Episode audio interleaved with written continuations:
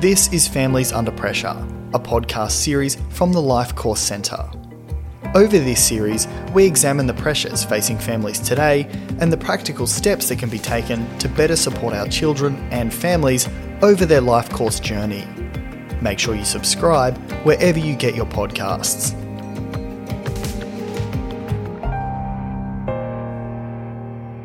I'm Professor Matt Sanders from the University of Queensland and a Chief Investigator in the Life Course Centre.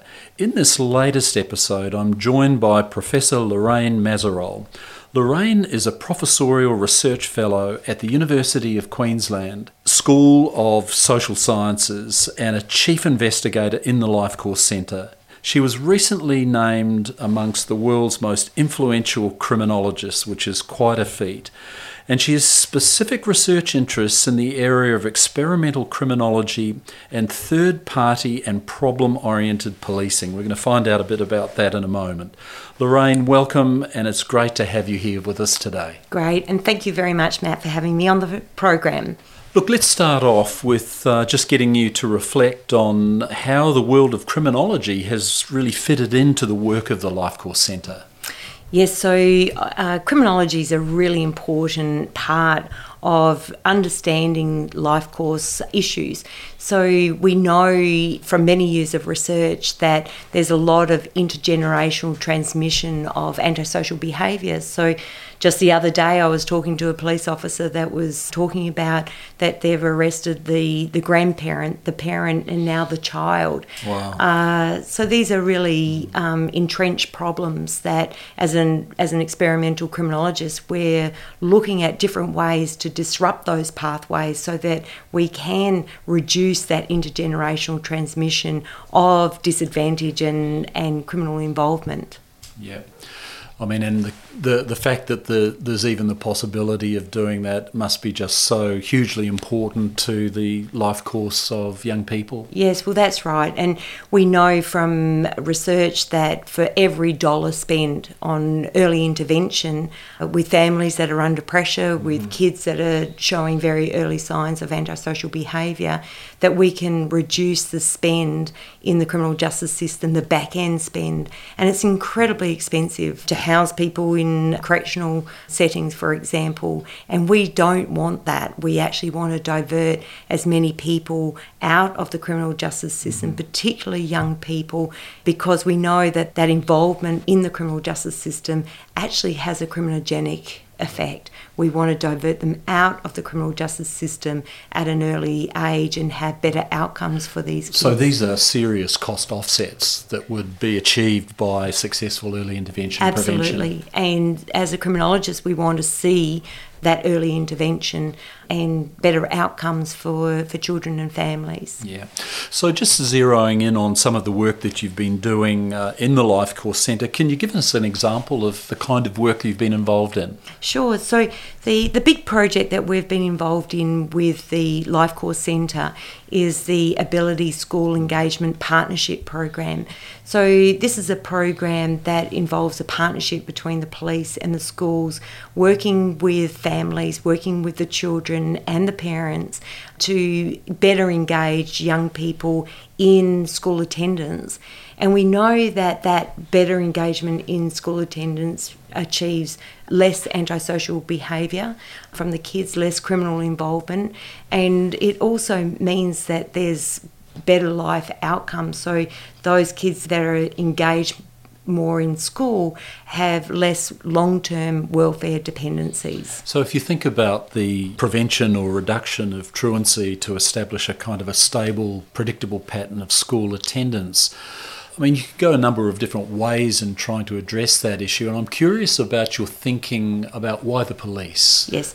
Well, we know from our study that 98% of the families that have kids that are skipping a lot of school are known to police. Now that's a mm-hmm. huge percentage. That is very Now high. they're not necessarily the you know the families are known to police. They can be known to police as victims. Mm-hmm. They can be right. a, a, family member can be known to police as offending, and it's a child that is in the environment in the family environment where there's a, a, a family member that has a drug problem, for example, or is, or is there's domestic violence or they're known to police. So it's not necessarily that the young young child is engaged in antisocial behaviour, but their family environment is certainly engaged. So I'm curious about the way in which police are finding out about these families. What what's the route that Yeah, comes so- to their attention? So previously before we started this program the schools were dealing independently with these families the police were dealing independently with these families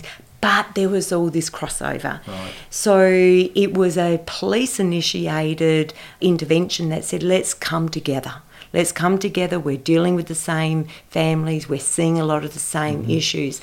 So this was a partnership that what we did was we wrapped around some of the evidence that we knew about how partnerships work together. But probably most importantly in this program is we wrapped a family group conference into this partnership where the police and the schools engaged with these families in a procedurally just way Right, and they did it together. together. And was it school based or where So was it done? It was done at a location that was sympathetic to the family. So sometimes they had very negative experiences with the school. In those Right. cases, we did it off site, sometimes in libraries or in a neutral location where the families felt felt And- safe. And was it compulsory for the parents to attend? So it was all voluntary. So the the business as usual is that the parents actually can be prosecuted mm-hmm. for their child not attending school. Right. Now a lot of the time the parents actually don't know what the ramifications are, the legal ramifications are. And a thousand dollar fine for some of these families is an enormous amount of money. So the, the a lot of the time the families didn't know that the parents could be fined up to a thousand dollars for their children not attending school. But how do you communicate that to parents? So the business as usual is that they would get a letter or they would get pulled into the mm-hmm. to the principal's office and communicated these fines in a way that really didn't make a lot of sense. Before we get on to what was achieved with the, the project, I'm just curious about the kinds of skills that you felt the police needed to develop to do their side of the family conference well. Yeah, sure.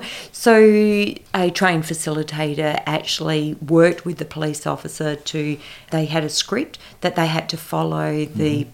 Procedural justice language, which is about conveying trustworthy motives. It's about being neutral in decision making. It's about giving voice and that's really important, giving voice to the to the parents and to the mm-hmm. child. Interestingly, we also did a lot of training with the teachers or the school representatives, and in many ways, this language of procedural justice engagement actually hasn't permeated a lot into the school context. So now we're doing a lot of training with the schools using this procedural justice dialogue. And so, when you think about a parent's journey going through this process, obviously uh, the authorities are concerned about their offspring, and there's clearly something wrong going on here. But when they exit from it, what's your general sense of the, the kind of the mindset of the parent? Are they feeling shamed and humiliated, or are they feeling empowered to do something different tomorrow? Well, and of course, uh, they're, they're feeling more empowered. And the whole intent of the family group conference is to not shame. Um, that's a really important part of it. I should say that some of these parents are really earnest about their child attending school and they've done so much to try to get their child to attend school. And some of it is that conversation with the child to bring the child's voice into the dialogue and some very, very simple things, such as if the child's late to school because the parent's running late to get the child to school, that the child's not shamed coming into the classroom late and that there's some understanding from the schools about what the child's situation is. And sometimes the reverse is the, is the case that the, the child actually really wants to go to school, but the parents actually needs the child there to be looking after a younger sibling. So it's Right. actually a lot of it is focused then on the parent and what the parent needs to change to facilitate that child coming to school. So the situations were quite different across the different families. But fundamentally, it would still have to be very child centric in the end, wouldn't it? Because this is for the well being of the kids. That's right. And so it's everyone doing their bit. So the Yeah. action plans that came out of the family group conference, everyone had something to do. Mm-hmm. The school representative had something to do. The police representative had something to do. Very concrete things. The the uh, parent did, and the child. Everyone had to work together to do their bit for the child to increase their school attendance. And was there good acceptance by the school system of this way of approaching it? The the schools were the schools have been really embracing and we're now scaling up this program with a 1.8 million dollar funding to scale it up to see how it works at scale across a much larger number of schools than what we did in the proof of concept trial. Right. Is that in Queensland or? Yeah, that's in Queensland Right. too. Okay, so perhaps if you could just summarise the key findings from the uh, the research. Yeah, sure. So the kids are more willing to go to school. They go to school more. So we've looked at both the self reported as well as the school attendance. They have less self reported antisocial behaviour, plus the families less involved in police, there's less contact with the families in the, the post intervention period. The schools feel more empowered. The police believe that they're working better with the schools. So the the partnership, the perceptions of both the school and the police partnerships is that they're working to, together better as well. So, for those kids who have missed a significant amount of school and they've got learning and other difficulties that might make them vulnerable for ongoing behavioural, emotional, or learning problems, does this kind of program need to interact with other sources of support for that child or that family? Yes, and so where there was a need identified by the lead facilitator to bring in another service provider, they could do that. I should emphasise that this isn't about wholesale change, structural change for the for the families. So if there's employment issues or there's mm-hmm. housing issues or there's long term interventions needed, those referrals were made available to the families, but the uptake of it was really up to the families to actually do that. So Yeah, I wonder is- if I wonder if you get a situation also where parents can only handle so much change at any one time, and they could easily get overwhelmed with the possibilities of everything else that you might need to do, and to have something that's very focused on something that's a valued outcome for them, which is their kids going to school regularly, is very important in its own right. Yes, that's right. Just and that. so it's a real it's a real proximate kind of, of outcome for, for those families. Okay, and the the hypothesis presumably is that as school attendance becomes more predictable and regular from a policing perspective and a criminal justice perspective, they'd be seen as much less at risk of being involved in other antisocial behaviour. That's so right, on. and the, the data really show that. So we both looked at a, official police contacts, street checks, calls for service, arrests, incidents, as well as all the self-report from the child and the parent. So self-report about their their engagement in antisocial behaviour.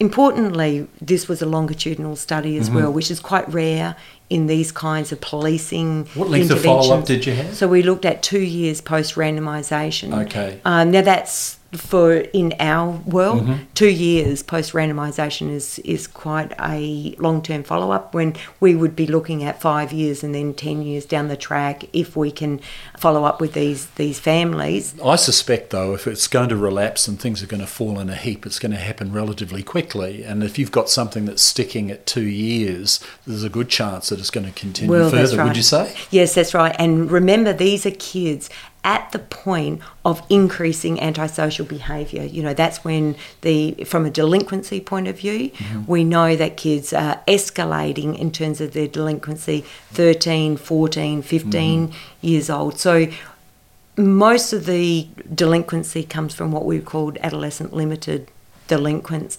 So these are kids that would age out of offending at about age 18, 19, 20 anyway. So, what we're trying to do is to stop them being snared in the criminal justice system. Mm-hmm. And if we can get that early exit out of being snared, we know that we can get some traction in terms of not getting involved in the criminal justice system for a much longer period of time. So, what are the lessons learned here for policymakers and practitioners? So, for policymakers, we really do believe that the school based policing program, there's $10 million a year and 50 school based police officers that are allocated into schools. We think that. Is that nationally or? That's just in Queensland. Yeah. What we think is that that role for school based police officers needs to change so that there's this program that really brings an engagement with the families in this procedurally just way where the, the school based police officers can work across a number of different schools with very high risk kids is going to be a more cost effective way of deploying school based police in schools. Just turning to the role of parents for a moment, I mean, how important is their role in trying to either prevent or manage this problem with kids? Look, I think that the parents play a really important role, but we also know that in this age group that we target, 13, 14, a lot of their peers are really important in their life. The schools are having a lot of influence as well. So we think that it's a real tripartite, if you like, between the family, schools, and their peers. And you can't have a situation working with parents where it's a sort of a blame and shame kind of model because parents will just, you know, minimise, deny, avoid, not take ownership. That's and right. uh, if, if the experience has been too coercive. So I'm wondering, from the perspective of lessons learned in the domain of messages to parents out there, if you could get one or two key ideas across to the parents who have kids who are having problems with regular school attendance, what would your message be? So, the message is really that this program can actually help for all the parties to understand what their roles and responsibilities actually are. And some very minor things can be done to help the parent get the children to school. And if I was to say the one big thing, mm-hmm. it's giving the parents voice. It's actually giving the young person some voice in this family group conference setting getting the a kids share, the voice or the parent the, the, the parents and the kids yeah, yeah. so that their voices are heard that i'm having trouble in my family. I need help. Do kids recognize themselves that they've got a problem with this? Well, the kids often recognize that they know that they've got a problem yeah. but the support around them to to solve that problem is what's what's important here. And being heard you know, I'm skipping school because I'm being bullied, or I'm skipping school because my friends are, are skipping school, and creating an environment for them where going to school is, is that there's some motivations for them to actually go go to school. Look, with an evidence based practice that has shown benefit, and you start thinking about scaling and quality maintenance of and, and, ensuring proper fidelity of the interventions, are there any particular challenges you've identified in working with the police as a group and ensuring that high quality delivery is uh, ensured in the future? Well, interesting you should say that because the police are actually pretty when we have the leadership in policing involved in this program, which we did, then they respond very nicely to the training around procedural justice policing. We've handpicked the, the police, obviously, to, to be involved.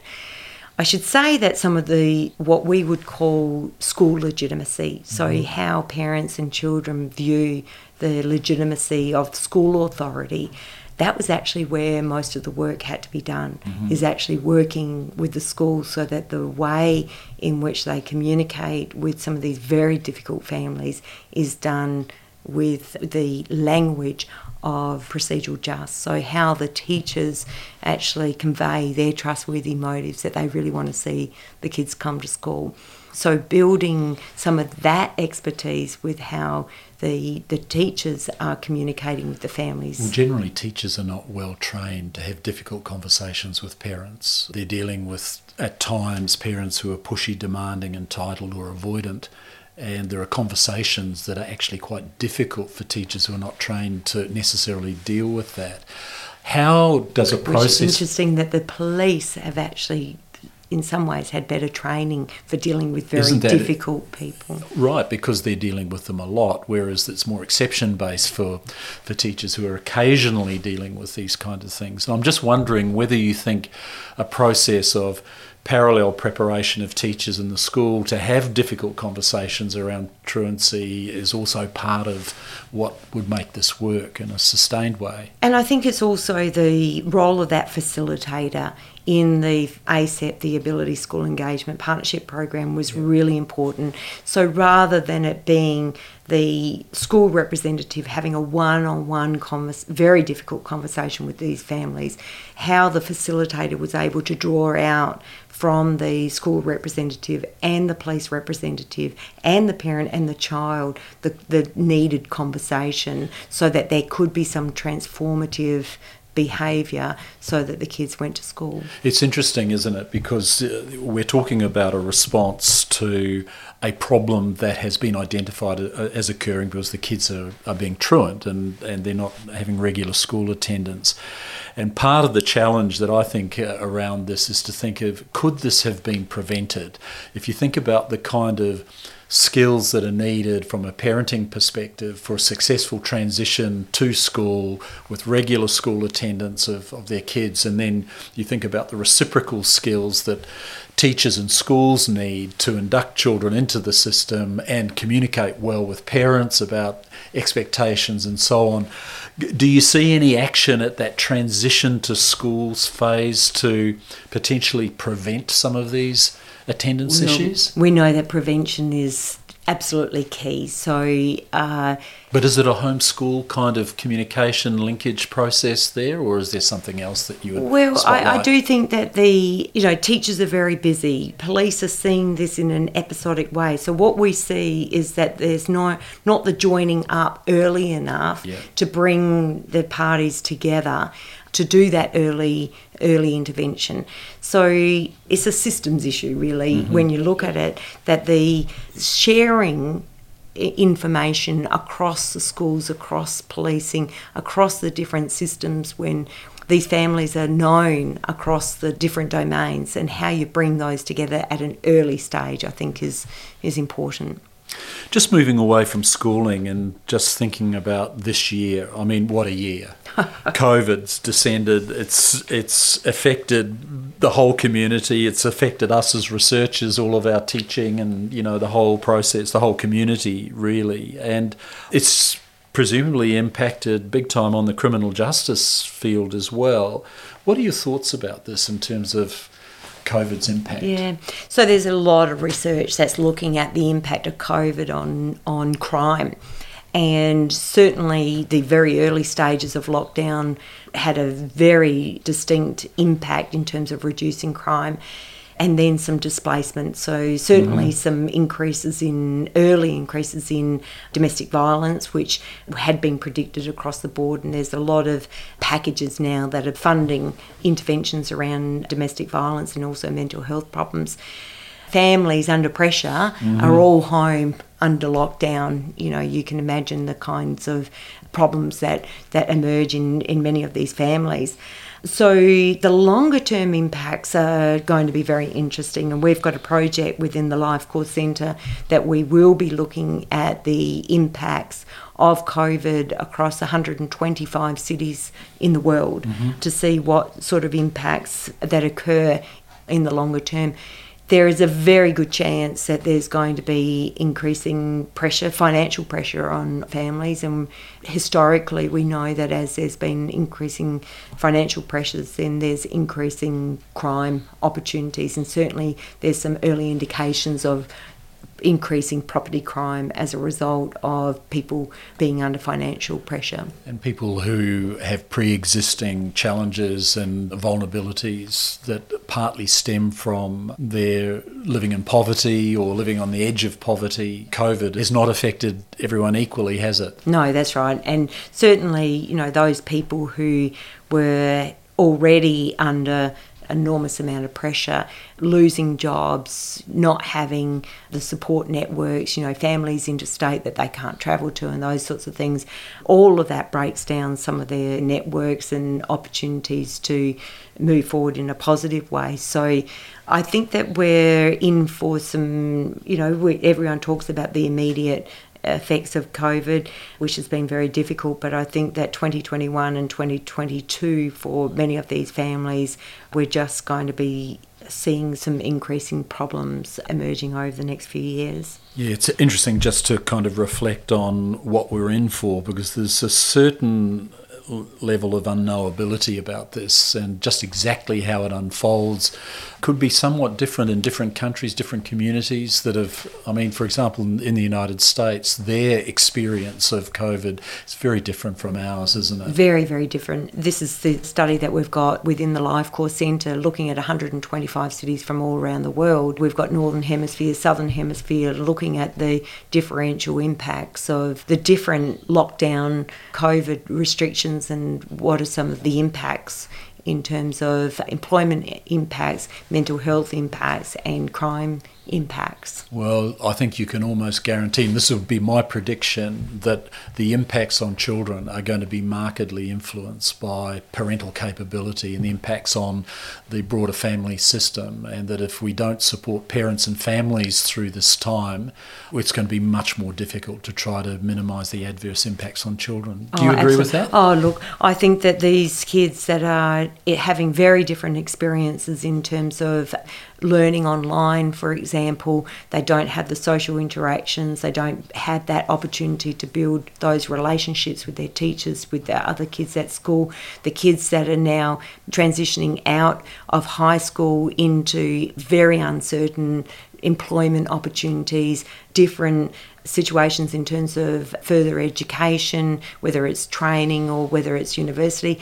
and the kids that are graduating from university going into a very uncertain world. So, look, I, I think that the impacts on our young people are unprecedented and it's going to put the real spotlight on how families and, and children can transition over the next few years in this very changed world. Finally, if you had a wish list and money were not an obstacle and you were serious about preventing crime in young people, what would you advocate for? Well, early intervention. Really, I being able to identify those at-risk kids that have conduct problems and clear problems early, provide those wraparound services for those families, be able to divert out of the criminal justice system for sure. I know that we're about to start a randomised control trial next year with the Victorian Police to increase the opportunities for diversion programs and then having sufficient community based services to actually be able to refer these people to mm. and divert them into and if you you know it's all very well and good to refer them but if there's not the uptake, and there's actually not the services on the ground to provide that support. Just one thought to reflect on when you think about complex families, vulnerable families, where many different areas of their lives seem to be, from an outside view, are challenging for them. Isn't it possible that you get program burden and burnout of families just with too many support needs that people are trying to attend to. And I wonder if you ha- had considered the notion of the, this principle of the minimally sufficient you yeah. might need to do to just allow people to get on with their lives. Yeah. And navigating through that system to find that one mechanism that actually works for that family at that time you know, that's very challenging. See, elegant simplicity may carry the day, yeah. really, because complex problems don't always require complex solutions. They require good solutions that have got a good ecological fit. And, I, and at the right time, yeah. and in a convenient way for the family. In the hands of a skilled practitioner, too, or whoever's implementing the program. And someone that they actually trust. You know, yeah. I think that trust in the in what they are working with that practitioner on that they actually believe that this is actually helping Yeah. um, so that that and there's a good rapport between the practitioner and that family so that they can transition through these difficult time periods Well, it's been terrific to talk to you today, Lorraine, and to get your insights on this sort of whole really important area of the, the role of criminology in, in preventing serious problems. great thank you very much matt